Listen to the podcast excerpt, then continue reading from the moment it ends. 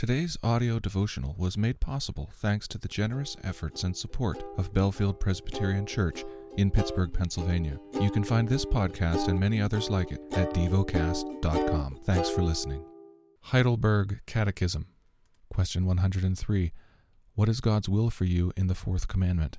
First, that the gospel ministry and education for it be maintained, and that, especially on the festive day of rest, I diligently attend the assembly of God's people to learn what God's Word teaches, to participate in the sacraments, to pray to God publicly, and to bring Christian offerings for the poor. Second, that every day of my life I rest from my evil ways, let the Lord work in me through His Spirit, and so begin in this life the eternal Sabbath. The lesson is from the book of Matthew, chapter 2. Now after Jesus was born in Bethlehem of Judea in the days of Herod the king, behold, wise men from the east came to Jerusalem, saying, where is he who has been born King of the Jews? For we saw his star when it rose and have come to worship him. When Herod the king heard this, he was troubled, and all Jerusalem with him. And assembling all the chief priests and scribes of the people, he inquired of them where the Christ was to be born. They told him, In Bethlehem of Judea, for so it is written by the prophet, And you, O Bethlehem, in the land of Judah, are by no means least among the rulers of Judah, for from you shall come a ruler who will shepherd my people Israel. Then Herod summoned the wise men secretly and ascertained from them what time the star had appeared. And he sent them to Bethlehem, saying, Go and search diligently for the child, and when you have found him, bring me word that I too may come and to worship him. After listening to the king, they went on their way, and behold, the star that they had seen when it rose went before them until it came to rest over the place where the child was. When they saw the star, they rejoiced exceedingly with great joy. And going into the house, they saw the child with Mary his mother and they fell down and worshipped him. Then, on opening their treasures, they offered him gifts gold and frankincense and myrrh. And being warned in a dream not to return to Herod, they departed to their own country by another way.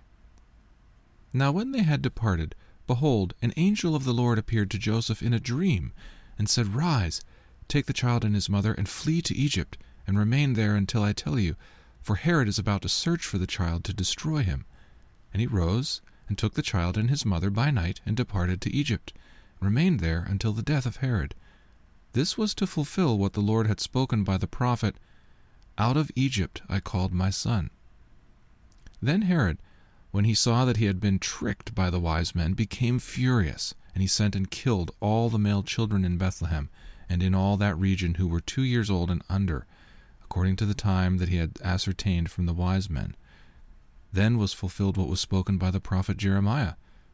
A voice was heard in Ramah, weeping and loud lamentation, Rachel weeping for her children. She refused to be comforted because they are no more. But when Herod died, behold, an angel of the Lord appeared in a dream to Joseph in Egypt, saying, Rise, take the child and his mother, and go to the land of Israel, for those who sought the child's life are dead. And he rose and took the child and his mother, and went to the land of Israel. But when he heard that Archelaus was reigning over Judea in place of his father Herod, he was afraid to go there, and being warned in a dream, he withdrew to the district of Galilee.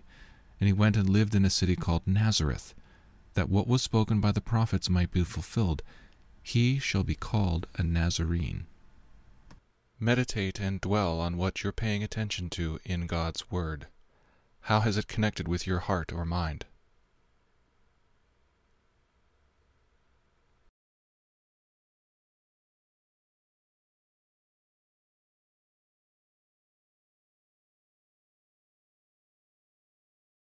Pray to God freely about what has moved you today.